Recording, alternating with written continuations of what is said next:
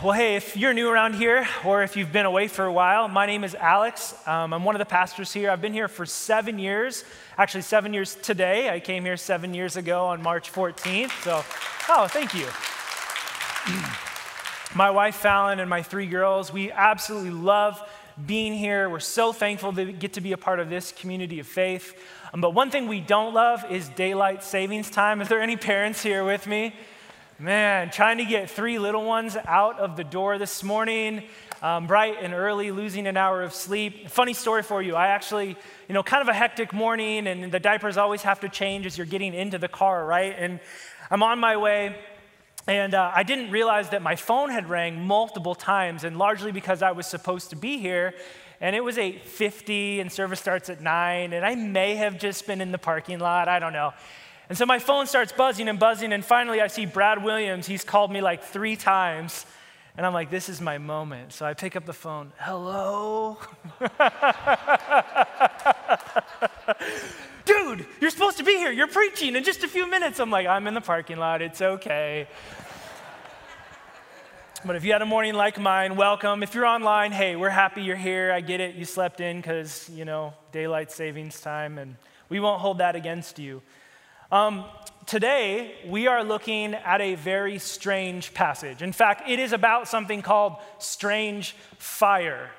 And uh, it's one of those really weird passages for our modern sensibilities. We're often going to look at things like this that are a few thousand years old and go, what the heck? like, what is God doing here? It seems to violate something inside of us, our, our own sensibilities, and we tend to kind of look at these things and sort of wish that they weren't there. If you've ever read through the Bible start to finish, you get to this part in the Old Testament, these stories where you just kind of go, I don't get it, I don't understand what's going on. Turn the page and keep moving. But the problem is, is we keep running into stories like this. They happen often, not all the time. In fact, most of the Old Testament doesn't have these little weird stories in it. But occasionally we do bump into one. And today, as we continue our 92 week series through the book of Leviticus, we are going to hit another sort of weird story. It's not actually 92 weeks, everyone, I promise. Um, one theologian said when it comes to stories like this in the Bible, there's simplicity and then a journey through complexity, only to land on the other side again, which is simplicity. What does he mean? Well, on face value, when we look at these kind of texts, we will come away with conclusions, simple conclusions, just by reading them, going, This happened, therefore this must be true. But in order to really understand what's actually true and happening, we have to go down a road that is complex and hard. We have to sort of flex muscles that we may not enjoy flexing when reading ancient documents. We have to kind of go on this journey of discovery to figure out what is this ancient text actually trying to say. And once we do, we end up back to a place of simplicity, a couple few things that are true, but they're very different from the first things that we saw. So, in a way, it's like my yard. It was a beautiful weekend this weekend, and my yard got attention for the first time in many months right? And I was outside and, you know, cleaning up the, the grass and cleaning up the bark dust and getting all the things ready for the spring and the summertime. And on one hand, it's grass and it's bark dust, right? It's just simple, everyday things that we see. But I was thinking about this on the other hand, the more I look at it, the more complex things that look simple are, right? Like, why does grass grow down and up at the same time? Right? Why does it require the sun in order for that to happen? And why are there certain spots on my grass that aren't growing grass, but they're growing mushrooms? And what is the deal here? Right? There's complexity to the small little ecosystem that is my yard. But on the other side of it, it's still just grass, right? It's still just bark dust. But now my understanding of those things, the more I dive into them, has only expanded. I appreciate my little yard more because of that journey than I did before. So that's what this text is going to be like a little bit today, right? We're going to see something and we're going to go, uh, not so sure. We're going to have to do some work to really understand what's actually happening. And then on the other end of it, I think we're all going to have a bigger picture of who God is and how he reveals himself in the book of Leviticus. But before we get there, a couple things just to remind us Leviticus is all about Jesus. Jesus actually said in John 5, if you believed Moses, you would believe me, for he wrote about me. Traditionally, Genesis, Exodus, Leviticus, Numbers, and Deuteronomy are called the five books of Moses because we ascribe authorship to Moses. He's the one who wrote it. So, what Jesus is saying to the Pharisees, the religious folks of the day, is listen, if you believed the God that was revealed in the first five books of the law, right, then you would believe me because everything Moses wrote about pointed towards me. And one theologian says it's like this there are signposts in the Old Testament that are pointing forward into the fog, which I love that picture, right? They're saying this story is going someplace. There's a fulfillment of this story to come, but right now, all you know is the direction it's headed, and it's a little foggy in front of you. But because of Jesus, we now have sort of this interpretive lens to read the Old Testament through. Now we can see where those signposts were pointing to. He helps us understand the things that in ages past were un- not understandable. And we also find this out about Jesus that he is the exact representation of God. Right? So not only does Jesus help us understand this Old Testament God, but Jesus is this Old Testament God. He is the image of God. If you want to know what God is like, you look at Jesus, and he helps us define that, which means for us when there are parts of the Bible that don't look like Jesus, that God's acting in a way that seems to sort of be counterintuitive and counter to the person of Jesus, the problem isn't the Bible, the problem is our understanding of the Bible. The more we dive into it, even in passages like this, the more we will see Jesus. And one more thought before we get into this text, as I'm kind of building it up for you, right? You and I are not very good judges of what good and evil is. Now, this is the most ancient uh, temptation of human beings to feel like we should elevate ourselves to a place where we get to decide what is good and what is not. Right? This was the temptation in the Garden of Eden when Adam and Eve were told, listen, there is a world of blessing for you. You can have it all in this Garden of Eden or Garden of Delight. I will walk with you in the cool of the day, God says. But there's one thing I want from you it's your trust and it's your love, right? Follow me, and this is what I have for you. If you choose to disobey me, if you choose to define what is good and evil on your own terms, that will only lead you to death. And you know the story Adam and Eve decide to define good and evil on their own terms, and they walk down the path of death. And it spirals because right off the bat, they fight, they start blaming each other. Then their son murders their other son. And then in a few chapters later, you have entire societies built on injustice fighting against one another. The world is broken when we define good and evil on our own terms. However, if you're anything like me, you will be tempted when you read these passages in the Old Testament to say, God, that was wrong, and my way is right. And one of the things we have to do is come to this text with humility, recognizing that God is God and I am not. While at the same time, the Bible actually does give you a framework for wrestling with God in that place, right? When we don't understand what God is doing and why, the Bible doesn't say, well, too bad for you, get over it, right? The Bible does say God sees things on a plane that we don't see or understand, and yet it gives us a framework to process our emotions and our feelings, um, to lament. There's an entire book in the Bible called Lamentations, like to grieve over the things we see, to live in this tension is the invitation of the Bible. Okay, so with all that in mind, Go to Leviticus chapter 9, verse 24. Quick recap from last week. Brad, our lead pastor, um, he led us through uh, the whole chapter of chapter 9, which culminates in this beautiful moment that we're going to read about right here.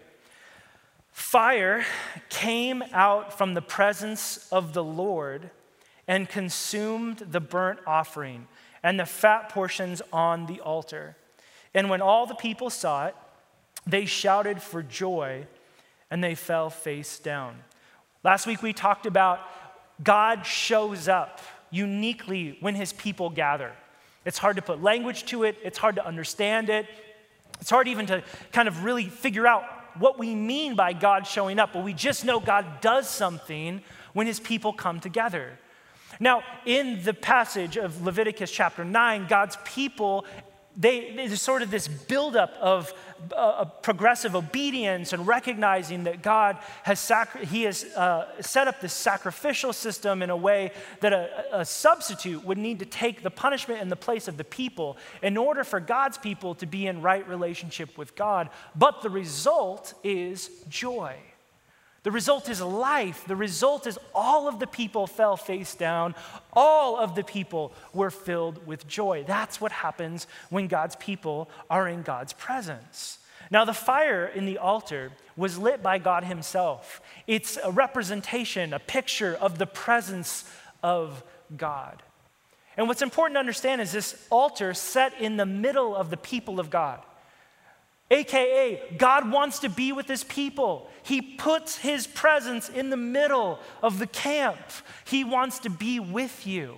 That's the story. And these people coming out of Egypt would have thought their job was to keep the gods at bay because the gods were annoyed and bothered by them. And if we made the gods mad, the gods would smite us, kill us, and get rid of us. And so they would live in this constant fear and tension of the gods. And yet, this God, this God of the Bible, wants to be near to his people.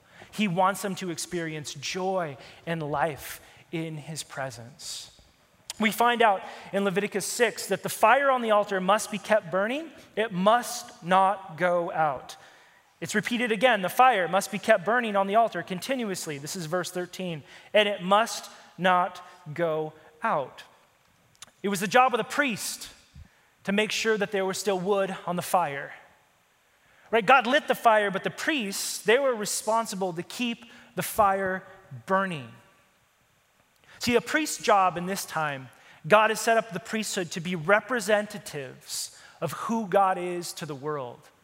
And their job was to show the people that God always wants to be with you and that he never goes away. Symbolically, this fire never goes out. Chapter 9 is a build up moment of God delivering people after 430 years of slavery, miraculously bringing them into a promised land, setting up a national identity around the worship of Yahweh. It's this huge moment. All the people are watching, and then chapter 10 happens. Chapter 10, verse 1 says this Now Aaron's sons, Nadab and Abihu, took their censers, put fire in them, and added incense and offered unauthorized, or another translation of that Hebrew word is strange, fire before the Lord, contrary to his command. So fire came out from the presence of the Lord and consumed them, and they died in the presence of the Lord. Then Moses said to Aaron, This is what the Lord meant when he said, To those who come near me, I will show my holiness and in the sight of all the people, I will reveal my glory. But Aaron remained silent. I'm not very good at grammar. Um, in this last year, having to homeschool um, my kiddo at home, the one thing that Fallon, my wife, does that I don't do is teach the English language. Because if you've ever sent a text message with me, there's like 18 exclamation points and almost no commas or periods. I'm just not good at this whole English grammar thing. But what I have learned about Hebrew grammar, um, and maybe this is the reason why I like this ancient language, is because they don't really have grammar.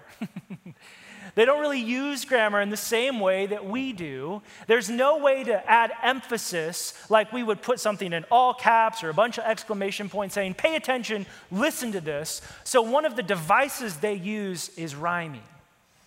They introduce phrases, the exact same phrase, introduced multiple times, means pay attention and listen. This is so important. Don't miss it right? And this is the problem is sometimes we don't know that, and so we skip right over it and we go, oh, I don't, I don't really understand. But this is the key to understanding the flow of the rest of this wild story. In chapter 9, we see that fire comes from the presence of the Lord and consumes the offering. And when people saw it, they shout for joy and they fall face down. In chapter 10, it says in ver- like the exact same phrase. So fire came from the presence of the Lord, but instead of consuming the sacrifice, the substitute, it consumes Nadab and Abihu, and they die. It seems as if the author goes out of their way to make sure we understand that God has not changed. His presence is still His presence, right? His holiness is still His holiness. What is different is how the people approach God. One is through a path of sacrifice and a substitute, and the result is life and joy. The other is this thing called strange fire, whatever that is. We'll get to that in a minute. But it is their own path, it is their own direction, it is their own definition of good or evil. And the result is they come encounter with this same God, only they're toast, only they're hurt, only they die. And there's, I'm not, I don't mean to be flippant with this story because it's incredibly sad and hard. And yet, what we see is a simple truth. There is a way that leads to God, that leads to life, and one that does not. And that path leads away from God into death. In Exodus 19, verse 22, God says that even the priests who approach the Lord must consecrate themselves, or the Lord will break out against them. What does it mean for the Lord to break out? Well, the Hebrew word means break, burst open, disperse, move against. In other words, it's like this You break into my house with ill intent to hurt my wife or children, and Alex Lesser will break out on you, right? Like, I will move to protect my children, my wife, right? If you move to harm them, it's the same thing that God is saying here. Priests, you have an important role. You're to represent who I am to the world. But if you move against me and if you leave my children away, I will move against you. This is a heart of a father who desperately loves his children. And I'll be honest, there's a struggle with passages like this sometimes. We look at God and say, God, this just doesn't seem very gracious. It doesn't seem very fair. But then, on the same token, when we experience something in our life that feels unjust and we didn't feel like God moved to defend us, we say, God, there's something wrong with you. Why didn't you stop that evil or injustice in the world? We end up in a very difficult position. And here we are again in the text where we see a Father God who is moving against priests, misrepresenting him by offering strange fire. What is strange fire? Well, I'm glad you asked. The NIV renders this the unauthorized fire. Um, and there's a lot of different questions about what this is or isn't, what it could be or what it could not be. Here's something really interesting the text actually doesn't say what the strange fire is, besides that it's strange fire. The idea is that they took these bowls and they added their own incense to them and then presented it to the altar. And something happened when they did, and it consumed them. Um, a lot of different commentators, they, they think there could be some different things going on here. One is that they might have been intoxicated, right? There's a verse, a few verses later, where God says, hey, when you're doing this, like priests, you can't be drunk when you do it. And so a lot of people think, well, perhaps the reason why God is saying that is because they were, and they got themselves in trouble. That's one plausible example. It could be that. Um, another thought is that they're trying to usurp their father's position of high priest. Aaron, their father, is high priest. Nadab and Abihu are not. But they saw what happened when their dad stood up and he offered the sacrifice, and the fire roared, and the people were all moved with great joy. And maybe Nadab and Abihu were like, Ooh, that looks fun. That looks cool. Maybe if I put on a show, I can manipulate this as well and get the people to move and bow towards me. There's no lack for a hunger of power in their day, as there is no lack for a hunger of power in our day either. Some think that there's a chance that the way they were doing this, they were synchronizing Egyptian religion um, and the thought that a priest's duty was actually to keep the forces of order and chaos in the heavens at bay. And they would offer the sort of smokescreen to prevent the astral deities of the Egyptian gods from pouring their wrath down on the people. And so some think that perhaps that's what they're doing. They're just co opting religion from the Egyptians and they're trying to put it in place, and that doesn't work. We don't actually know what happened, and maybe it's a combination of all of the above. But here's what we do know is that there seems to be zero objection to what happened to them in this text, uh, even by their father. Nobody seems to look at it and say, this was unjust, this wasn't fair, this wasn't right. No, there's raw emotion as a result of these things, but we don't see anywhere in this text that what happened to them wasn't perceived by the people around them that it wasn't fair. We use terms like unauthorized or not appropriate all the time. If I decided I was going to get in my car and drive to the Federal Reserve Bank and take $20 million of gold bars, um, that wouldn't work. I don't even know if you can do that in the Federal Reserve Bank, but hypothetically, if I could, that would not work because I'm not authorized to go into the Federal Reserve Bank right? I know that. I don't have, you know, clearance for that space, and so there would be consequences for my behavior, right? I would be put in jail. I, there, I don't know what would happen, but it wouldn't be good because I tried to enter into an unauthorized space. Same idea with lack of it not being an appropriate space. We use this language all the time. I'm raising three daughters, and my middle daughter asked me why I can't take her into the big girl bathroom. And I said, Well, that's not an appropriate place for me to go right? Because I'm, I'm a boy, Isla, so I can't go into that space with you. So we use this language all the time. There are appropriate places where we can be and can't be, and if we enter those, there's consequences. There's unauthorized spaces that we can be and can't be, and if we enter those, there's consequences. And so we're fine with that when we're the ones who get to set the terms of what those places are. But we struggle when God Himself decides to dictate what are the unauthorized places as well. And again, this text makes us wrestle with that. In the Proverbs, there is a line, um, ancient wisdom, that says, There's a way that appears to be right, but in the end, it leads in death. It's a language of metaphor, not necessarily physical death and physical life, but the things that bring you life, right? Or the things that are dehumanizing in our life. Life and death. They're these two metaphors and realities that the Bible plays with all the time. Jesus says that he has come to give you life and that in abundance. And there's another path that desires to steal, kill, and destroy who you are, to dehumanize who you are. And in a way, that idea can sort of summarize this entire story of Nadab and Abihu in chapter 10 and Aaron and the people of God in chapter 9. There is a path of life and a path that leads to death. Now let's keep going through the text. Leviticus 10, verse 3. But Aaron remained silent. Moses summoned Mishael and Elzaphan, sons of Aaron's uncle Uzziel. Oh, those names are a mouthful. and he said to them, Come here Carry the bodies of your cousins outside the camp, away from the front of the sanctuary. So they came forward and they carried them, still in their tunics, outside the camp as Moses had directed. Then Moses said to Aaron and his sons Eleazar and Ithamar, Do not let your hair become disheveled. Do not tear your garments, or else you will die.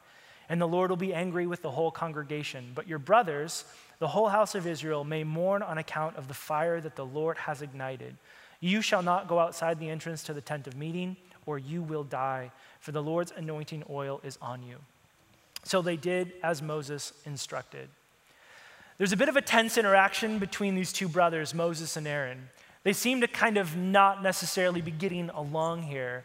Uh, Moses is like, Aaron, get your head in the game. And Aaron is like, Did you see what just happened to my sons? Now, again, Aaron doesn't seem to object to God's behavior, but that doesn't mean he isn't feeling something here. No matter how much my children may disobey me or, or do something that hurts relationship with us, my love for them stays the same, right? And here we find a father whose heart is broken and yet at the same time isn't able to shake his fist at heaven. He knows what happened to them was just. But now they're in a strange predicament because they've gone through all of these rites and rituals in order to be in the Holy of Holy Places, in order to offer the sacrifices. And yet, the strange thing has happened. There's two dead bodies, which kind of makes them unqualified to be where they are, and they don't really know what to do, and they're frozen. They're literally just standing there going, ah, if I move, something might happen. If I don't move, something bad might happen. I'm stuck. And so Moses steps in and he begins to give them instruction.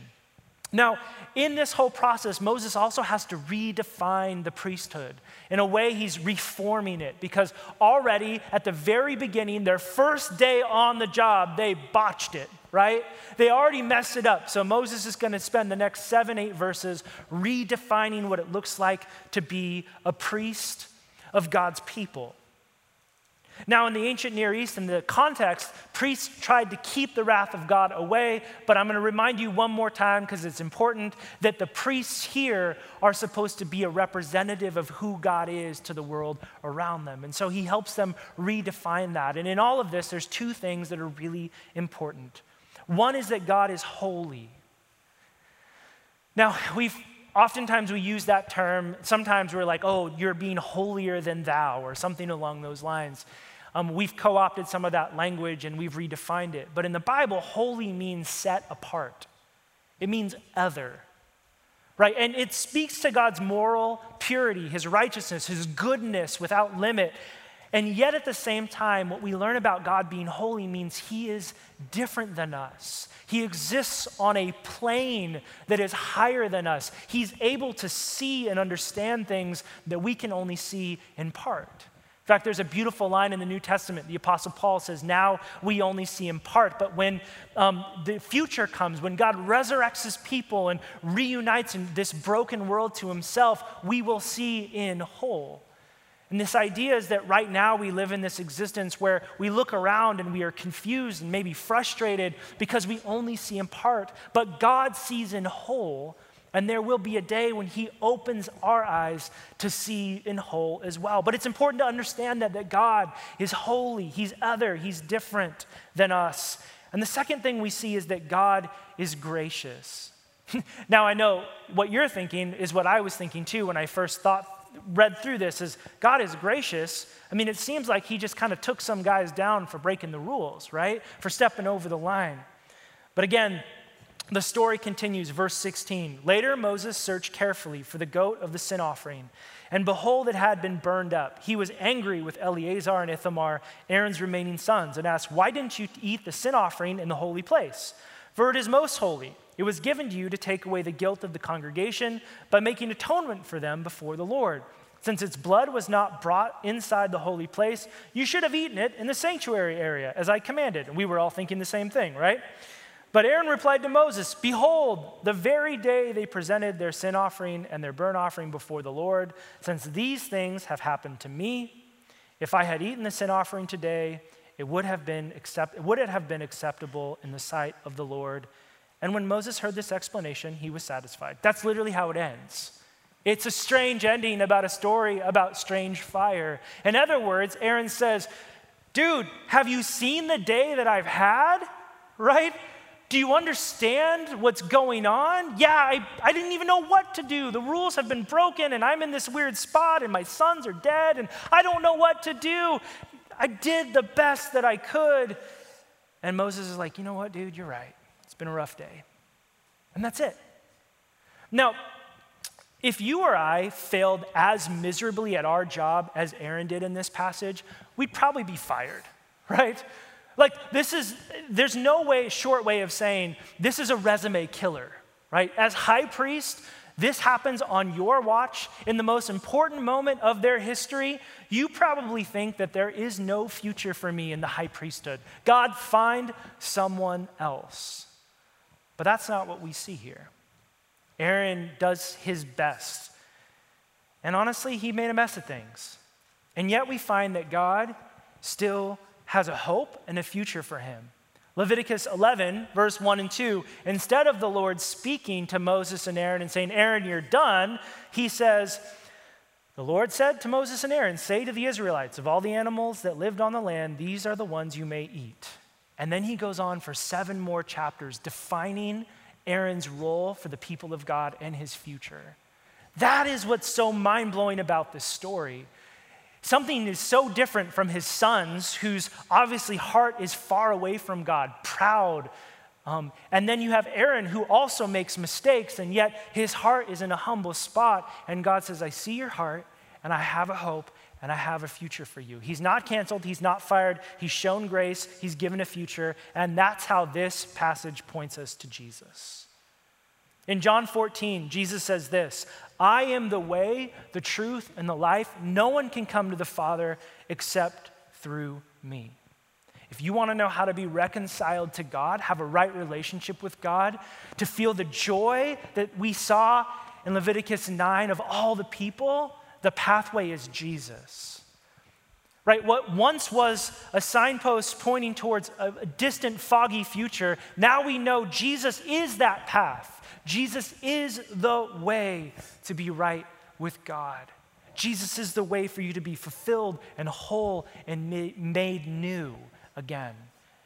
Right? Jesus is the pathway to God.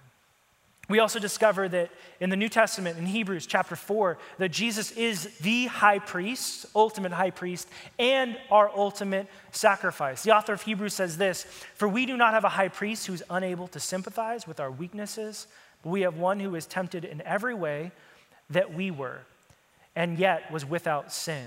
Let us then approach the throne of grace with confidence so that we may receive mercy and find grace to help us in our time of need. Aaron was a high priest that failed, perfectly representing who God is to the world. And yet God didn't cancel him. However, we needed a true high priest, one who did not fail, one who perfectly represents who God is to the world. And the author of Hebrews says that is Jesus. But not just that. If you remember in chapter 9, in order for the people to be in right standing with God and to enjoy the joy of that, there had to be a substitute to take our punishment's place on the altar to be consumed. And God Himself, in the person of Jesus, climbs on the cross, the altar, and is consumed on our behalf for our sin. Not only does Jesus show us who God is as our true high priest, but he also allows himself to be consumed for our sin so that we could be in right relationship with God and so that we could have a future and a hope. Which is where we're going to end and land the plane. First Peter, the Apostle Peter, with all of this in mind, writes what, in my opinion, is one of the most beautiful lines in the New Testament. But you, church. But you, anyone who is a follower of Jesus, you are a chosen people. You are a royal priesthood, a holy nation, God's special possession, that you may declare the praises of him who called you out of darkness and into his wonderful light. See, God sets up a new priesthood, and it's you and it's me. It's not me because I stand on a stage or Brad or any of that. No, God says if you are one of my kids, if you are a follower of Jesus, guess what? You have a new future and a new destiny and a new job. You're a priest. And remember, we talked a lot. What does a priest do? A priest represents who God is to the world around them. So, what does that practically look like? Well, if you're a kid and you're on the playground, you are a priest.